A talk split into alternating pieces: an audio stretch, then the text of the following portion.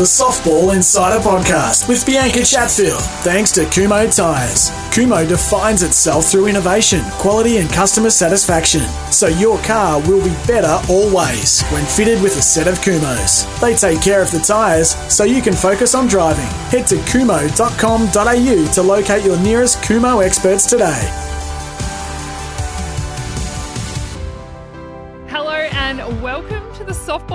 Insider podcast, thanks to Kumho Tires. My name is Bianca Chatfield, and I'm really looking forward to over the next six months bringing you a podcast once a month.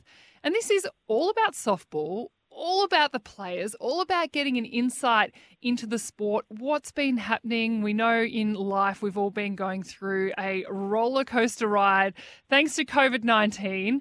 But how are the athletes actually handling it themselves? And what are softball doing as a sport to make sure that they can have keep everybody included, to make sure that everybody continues to take part as soon as you can step back out there and play again? So I feel very fortunate that my first guest, and it seems quite fitting that we have this guest on first, Peta Edebone. She is a champion. And for all of you that know softball out there, you would have heard this name plenty of times. She's recently added OAM to her name, which is pretty special in itself. One of the best softballers we have ever seen in this country, and described on many occasions while she was playing as one of the most courageous players out there in the field. 330 senior international games for Australia, three times Olympian. She's been to three world championships, International Hall of Famer. She captained the team as well. What hasn't Peta done? Peta, welcome to the podcast. Oh, look, thanks so much for having me, Bianca. It's exciting to be here. Uh, it is pretty exciting, but I want to touch on 2020 and what it's been like for you so far personally. It's been a roller coaster ride for me, but how have you been handling it and how have you been coping? Well, that's a very open-ended question. That one. Um. Look, I guess I, like everybody else, are trying to cope with. Uh, obviously, well, we're currently locked down here in uh, in Victoria, and uh, as of Thursday, we have to wear masks when we go outside and do all of those right things. I just, uh, you know, I would encourage that everybody do the right thing so we can actually get through this year unscathed and just get out of it as soon as possible. But um, yeah, look, you know, look, I, am at home. I'm juggling uh, homeschooling of two kids, uh, two different, um, one's at a private school, one's at a public school. So um, trying to deal with uh, their own technology issues and learning um, ways and, you know, WebEx and Zoom meetings for this and, you know, uh, Zoom gymnastics and Zoom, I don't know, music lessons, all of the above. And um, me being a bit of a dinosaur with technology, we're not exactly friends. So uh, I'm learning as well. So, uh, yeah, that, that's where we're at. Let's talk about your life as an athlete. What do you think it's taught you and what's helping you in this kind of stage at the moment. You know, I know for me when I was back in my day when I played netball, there's so many little things that I've learned about having a routine and structure in my life that's helped me cope with, you know, what we've been faced with in 2020. Have you been able to have any similarities?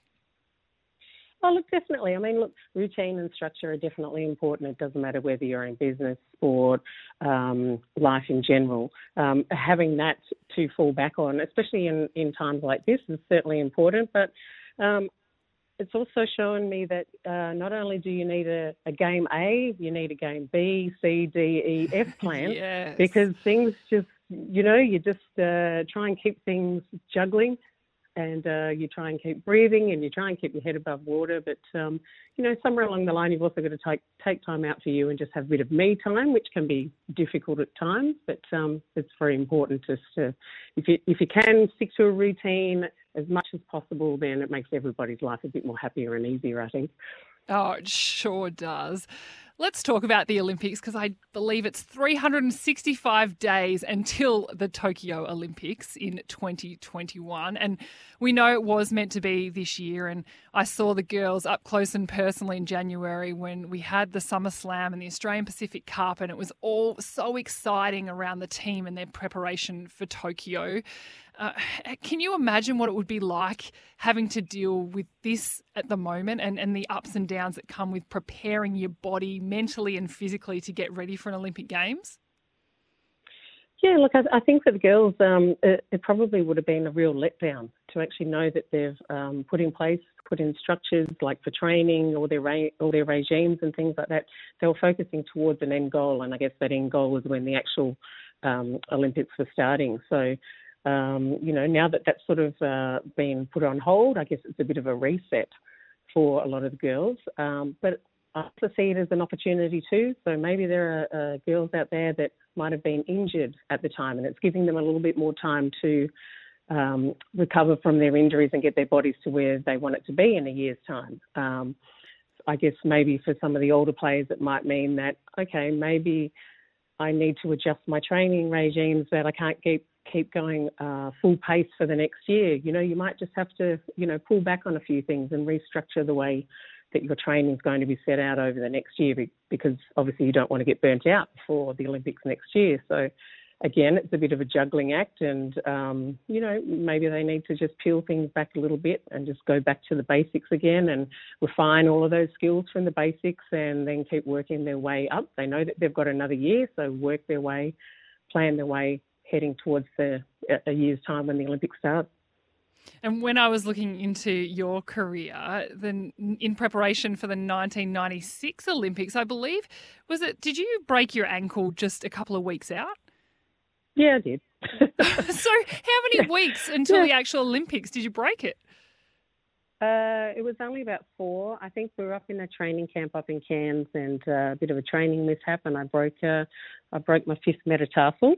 Um, so I had to be flown back to Melbourne and uh, pretty much operated on straight away and had pins put in and stuff like that. But yeah, I literally only had like a well le- less than a month window before you know we were over at the Olympics and it was never guaranteed that I was ever going to play. It was very touch and go. I had to get clearances from medical staff and physios and things like that. But um, yeah, in the end, I made it. It wasn't ideal, but um, you know, look, I still got there. I still got to play, and fortunate for the team, we uh, we all came away with a with a bronze medal. but mentally, that must have been pretty tough. Just having that pressure: is it going to come off? Am I going to be able to recover in time? And and that was your first Olympic Games as well. Oh, absolutely. And you know, look, you know, I'm not kidding anyone. There were lots of tears. There was lots of doubt. There was lots of why me. There was lots of all of this. And you know, you as an athlete um, need to go through all of that. I guess, and to get all of that, all of those emotions sort of out of your system, and then from you know, you give yourself a point in time, I guess, to almost grieve, I suppose, that you know yeah. this is what's happening, and then you have to pull the trigger and go, okay, right, from now on, let's start our plan. You know, we've we've got to do all these these um, training things, all this physio work, all this massage work, just put it all in place, going back to that routine kind of thing, and and you just set little steps and little goals that you try and achieve along the way. And some you do, some you don't. One step forward, two steps back. It just it it all happens. And uh, yeah, as I said, I mean, look, I made it to the 96 Olympics, but then I had serious decisions to make about whether I would walk in the opening ceremony or whether I would forego that and, um, you know, um, wait a few extra days to see if my foot had healed long enough for me to be able to, to play. Very so. wise words. You're very calming in even the way you describe that. Were you a really calm athlete as well? Yeah, look, I, look, I, I guess um, I'm very even keeled. Um, don't get me wrong, I do, you know, lose it at times, and you know, especially when people all? annoy me. yeah. but um, look, I think overall I'm a very sort of even keeled kind of person, and I'll, you know, take things in and, and process them myself, and you know, then try and figure out, well, what, what's the best avenue for me to go down? Is it this A, plan A, B, C, or D? But um, yeah, generally as a whole, I'm just very even keeled until people really annoy me, and then I guess you know. and then people go running out. then. yeah. Let's talk about the 2000 Olympic Games in Sydney. It must have been pretty special. Firstly, to be a part of that. Uh, you know, in to be in Australia, have all of the crowd cheering for you guys. And you had a pretty phenomenal tournament yourself. What was it like being in a home Olympics? Oh, I think it's the absolute pinnacle. I mean, I know that the Olympics are the pinnacle, but I guess mm. to play in front of your own country people and, you know, it gives people um, who are remotely interested in softball or absolutely love the game. It gave them an opportunity to come to Sydney and watch softball played at home in front of them. And it was so nice to hear all of their cheers and the crowds getting behind us. And, you know, because I guess for a lot of supporters and family and friends, um, a lot of times the team was spent overseas. So people mm. didn't really get a chance to actually see us play. And uh, so that, like, that was sort of like it was um, like a nice sort of payback for them to be able to come and watch us play and us put on a bit of a show for them and, and they could really appreciate us and we could appreciate them being there. And when you went to your third Olympic Games, you were captain of the team. Talk to me about that role that you played, and was it extra pressure having the captaincy? Um, no, uh, look, I don't think it's extra pressure because you do have a lot of people around you that um, you know come with a wealth of experience. So um, I, I think whilst the captain's the one that's standing up there delivering all the speeches and doing all of that, a lot actually happens behind the scenes as well that, that people don't probably get enough credit for. So whilst I might have been the spokesperson, there are a lot of people behind me that were supporting me, offering advice, um, you know, maybe saying, oh, I really don't agree with that, all of those sorts of things. So, um, which is welcoming because that's how you succeed um, as a team, especially, you know, you, have got to take the good with the bad and different options and different ideas, and you see if they work and if they don't work, and then I guess the overall call comes down to the captain and the coaches and things like that. But um, it's always welcoming to have a platform of people behind you to be able to source all that information from. Oh, no doubt. And who were some of your biggest mentors that you had, uh, you know, supporting you and, and helping you during those times? Oh, look, there were many players along the way that um, some of them had a lot more experience than what I did. Um, you know, you, have had people like um, Sally McCreedy, who's played a lot more games than what I have. Um, she's from the ACT. Um, people like uh, Nat Ward, who started very young. I think she started when she was 18 in the Australian team, and she's uh, racked up. Uh, oh, over 400 games of softball. You've now got Stacey Porter who's coming through, who's over the, the 400 mark as well. I mean, there is so many people out there that uh, were able to offer advice along the way. Um, and yeah, as I said, it was always welcoming to hear that because um, you'd rather hear different ideas coming through than not hear anything at all. And so now, when you have retired from playing softball, what what does life look like for you? What do you do for work? How did you manage that?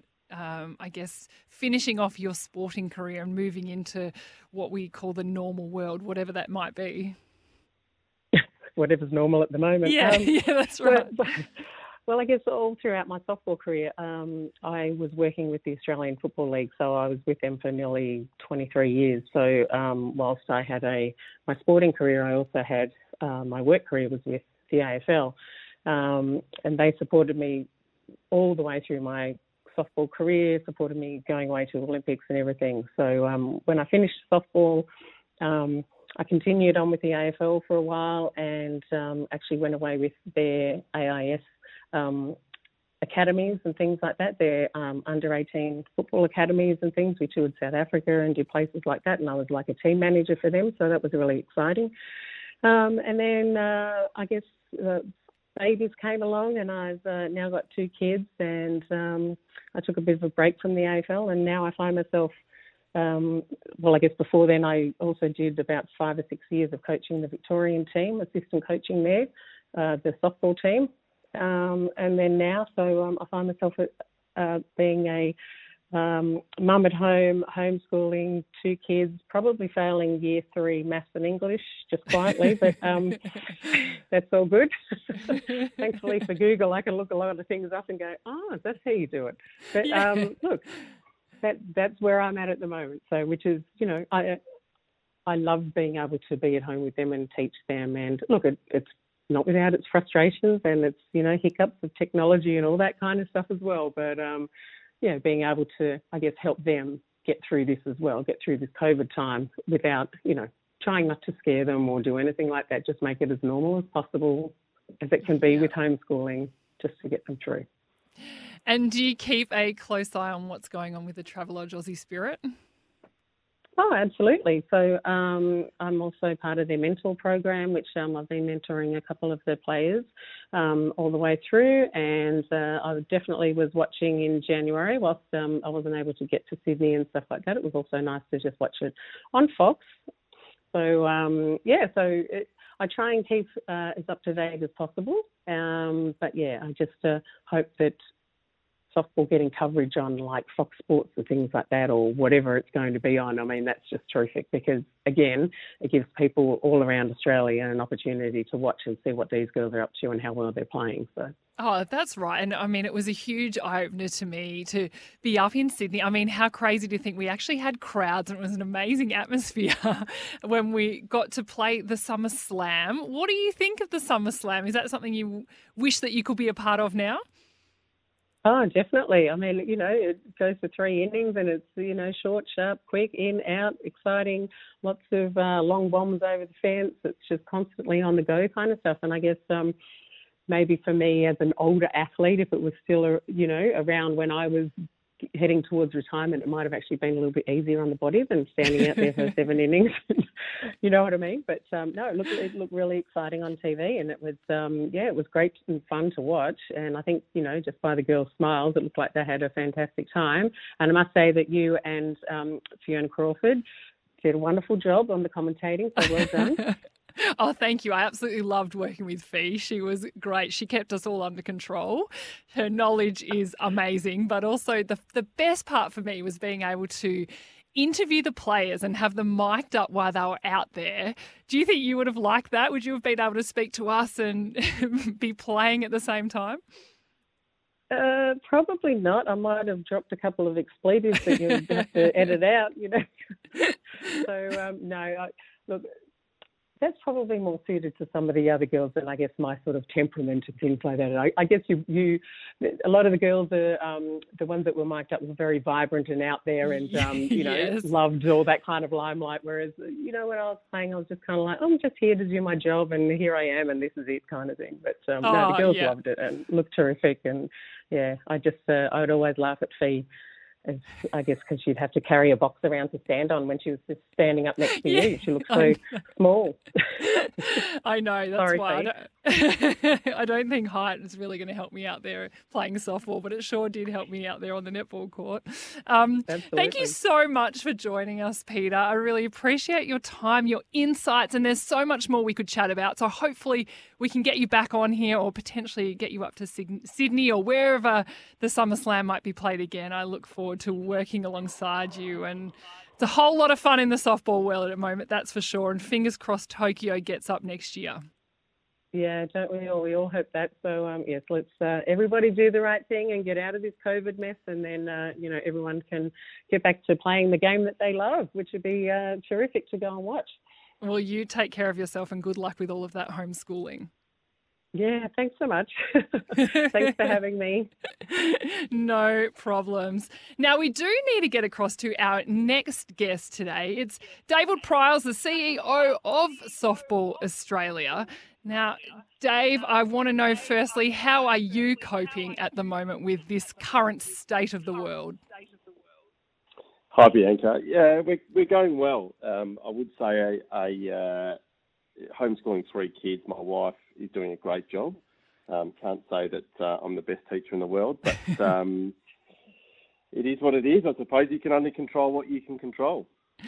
I was just talking to Peta just about how crazy it is to think in January that we had the Summer Slam and the Australia Pacific Cup, and it, it, just so much energy around softball. And to see what's happened over the last few months, I'm sure you've been a very busy man. Can you sort of talk us through what you've had to go through uh, with the rescheduling of the Olympics and with all the athletes.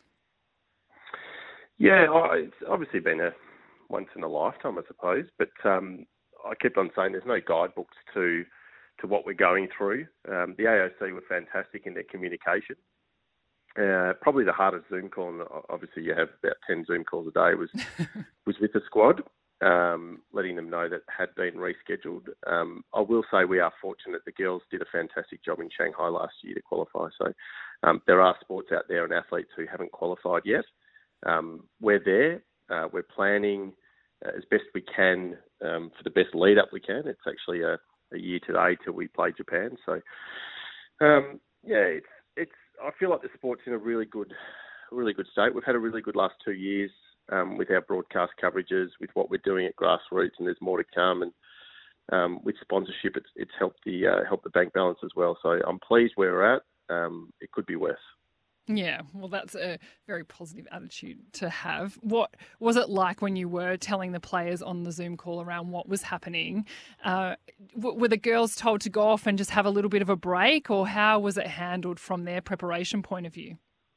Yeah, our high performance team has done a tremendous job, led by Laing Harrow, head coach, um, Simone Wern, our high performance manager, and uh, Dee Anderson in the background, who's who's probably been the most overworked woman in softball the last six months. She's health and wellbeing, and so um, they've broken it down into four week blocks. Um, there are regular Zoom calls. Uh, there's regular chats um, as part of the AOC Gold Medal, Gold Medal Ready program. So um, Kerri Pottharst is, um, from beach volleyball has spoken to the girls. I know um, Dee organised Cathy Freeman to speak to our uh, Indigenous athletes. That's Tarni, Stepto, Stacey Porter, um, and Janice Blackman. So that was fantastic as well. So there's regular communication, regular Zoom calls, and now the girls can obviously go out um, bar, bar Victoria and, and train in the DTE program. I wanted to ask you about softball batter up. What what is that program and what's it aiming to do? Yeah, it's a, it's it's our grassroots junior grassroots program aimed at um, kids, boys and girls coming into softball for the first time. So from ages four uh, to about eight. Uh, we've relaunched the softball batter up program. Um, there's now a online store, so any association across the country that wants to run a program, uh, we're giving them hundred dollars store credit um, to get them started, uh, and it's just a fun way of kids playing softball for the first time, and, and part of that is obviously t-ball and learning the basic skills, and and we're just uh, we want people to come into our game at the age of four and stay till, you know, till they're sixty. Absolutely. And and I believe there is a membership survey coming up with a Kumho offer. Yeah, there is. We we're going to come out to um, all our softball members um, in August uh, with a with a short survey, just some information we want to know about getting back on base and their thoughts on the game. And um, thanks to Kumho Tyres, one of our one of our partners, they're going to put up um, for one lucky winner thousand dollars worth of uh, worth of tyres. So that's a really good incentive for people to go on and um, complete the short survey that'll be coming out in August. When you say short survey, how short are we talking? For everyone out there who's about to log on and go yeah. and do it, how long is it going to take them? No longer than 10 minutes, because I know personally if it took me longer than 10 minutes, I probably wouldn't fill it out. But uh, no, very short, um, concise survey. Good to hear. I, if you can just eh, sum up for all of us, because I know in all sports at the moment, it's so important that as the CEO, I imagine you would need as much intel as you can from every single person out there involved in softball or anyone who wants to get involved in softball. Is that right? Just to, to help the sport continue and continue to develop? It is, yeah. I mean, data for us is is paramount in regards to making decisions. Uh, and that's what we do. We want to we want to listen to, to our softball members out there and make decisions based on on their feedback. And um, you know, it's all well and good sitting at home in lockdown and, and trying to come up with the best strategies possible. But if you if you're not listening to the members, then uh, it'll probably fall on deaf ears. So that's uh, that's what we want to do. We want to listen to our members and um, act uh, accordingly. accordingly. And Travelodge also, it's fantastic to hear they're continuing their sponsorship with the Aussie Spirit. Yeah, that's great, Bianca. It's um, they've been our major partner for the last two years, and um, yeah, I'm really, really pleased that um, such a great, great name and great brand has decided they want to recommit, especially at this time, which is obviously a really tough commercial time, specifically for hotels. Uh, yeah. Uh, we're not, they're not getting the uh, the foot traffic through, so I'm really pleased that um, they're backing softball Australia, softball is a sport, and um, obviously our national team. So I can't take them um, highly enough. And, and when we get out of all of this, that uh, I hope everyone can support them like they support softball. And just before I let you go, what's is there been a change of date with the national championships coming up? Yeah, so we've we've listened to our state bodies. Um, the Gillies Shield uh, will remain the same, and, and, that will be in the ACT. Um, the Open Men's will, uh, with the World Championships now being postponed, will um, will come into effect early 2021 rather than 2020, and that will be in South Australia. Um, but also with the Junior uh, National Championships, we're cognizant that um, people are looking at uh, what they spend on and also uh, and also the time. So we've reduced those national championships from six days to five days, um, trying to pack it in and, and try to save everyone a little bit of money in this time. Yeah, absolutely. Thank you so much, Dave, for joining us. I really appreciate it. I know you are probably so busy at the moment. Like you said, eight to 10 Zoom calls a day, trying to homeschool or help homeschool as well. Certainly not an easy time for anyone, but I really appreciate it. And no doubt we'll be getting you back on the podcast because there's nothing like going straight to the top for all the information that we may need. So we'll have you on speed dial and we'll be calling you back again soon. Thanks, Bianca. Thanks for your time. Appreciate it. No worries. Thanks so much, David. That has been our very first episode of the Softball Insider podcast, thanks to Kumho Tires. We will be back with more players to interview with more important softball information. So make sure you subscribe to the podcast, and we'll be back again with another episode soon.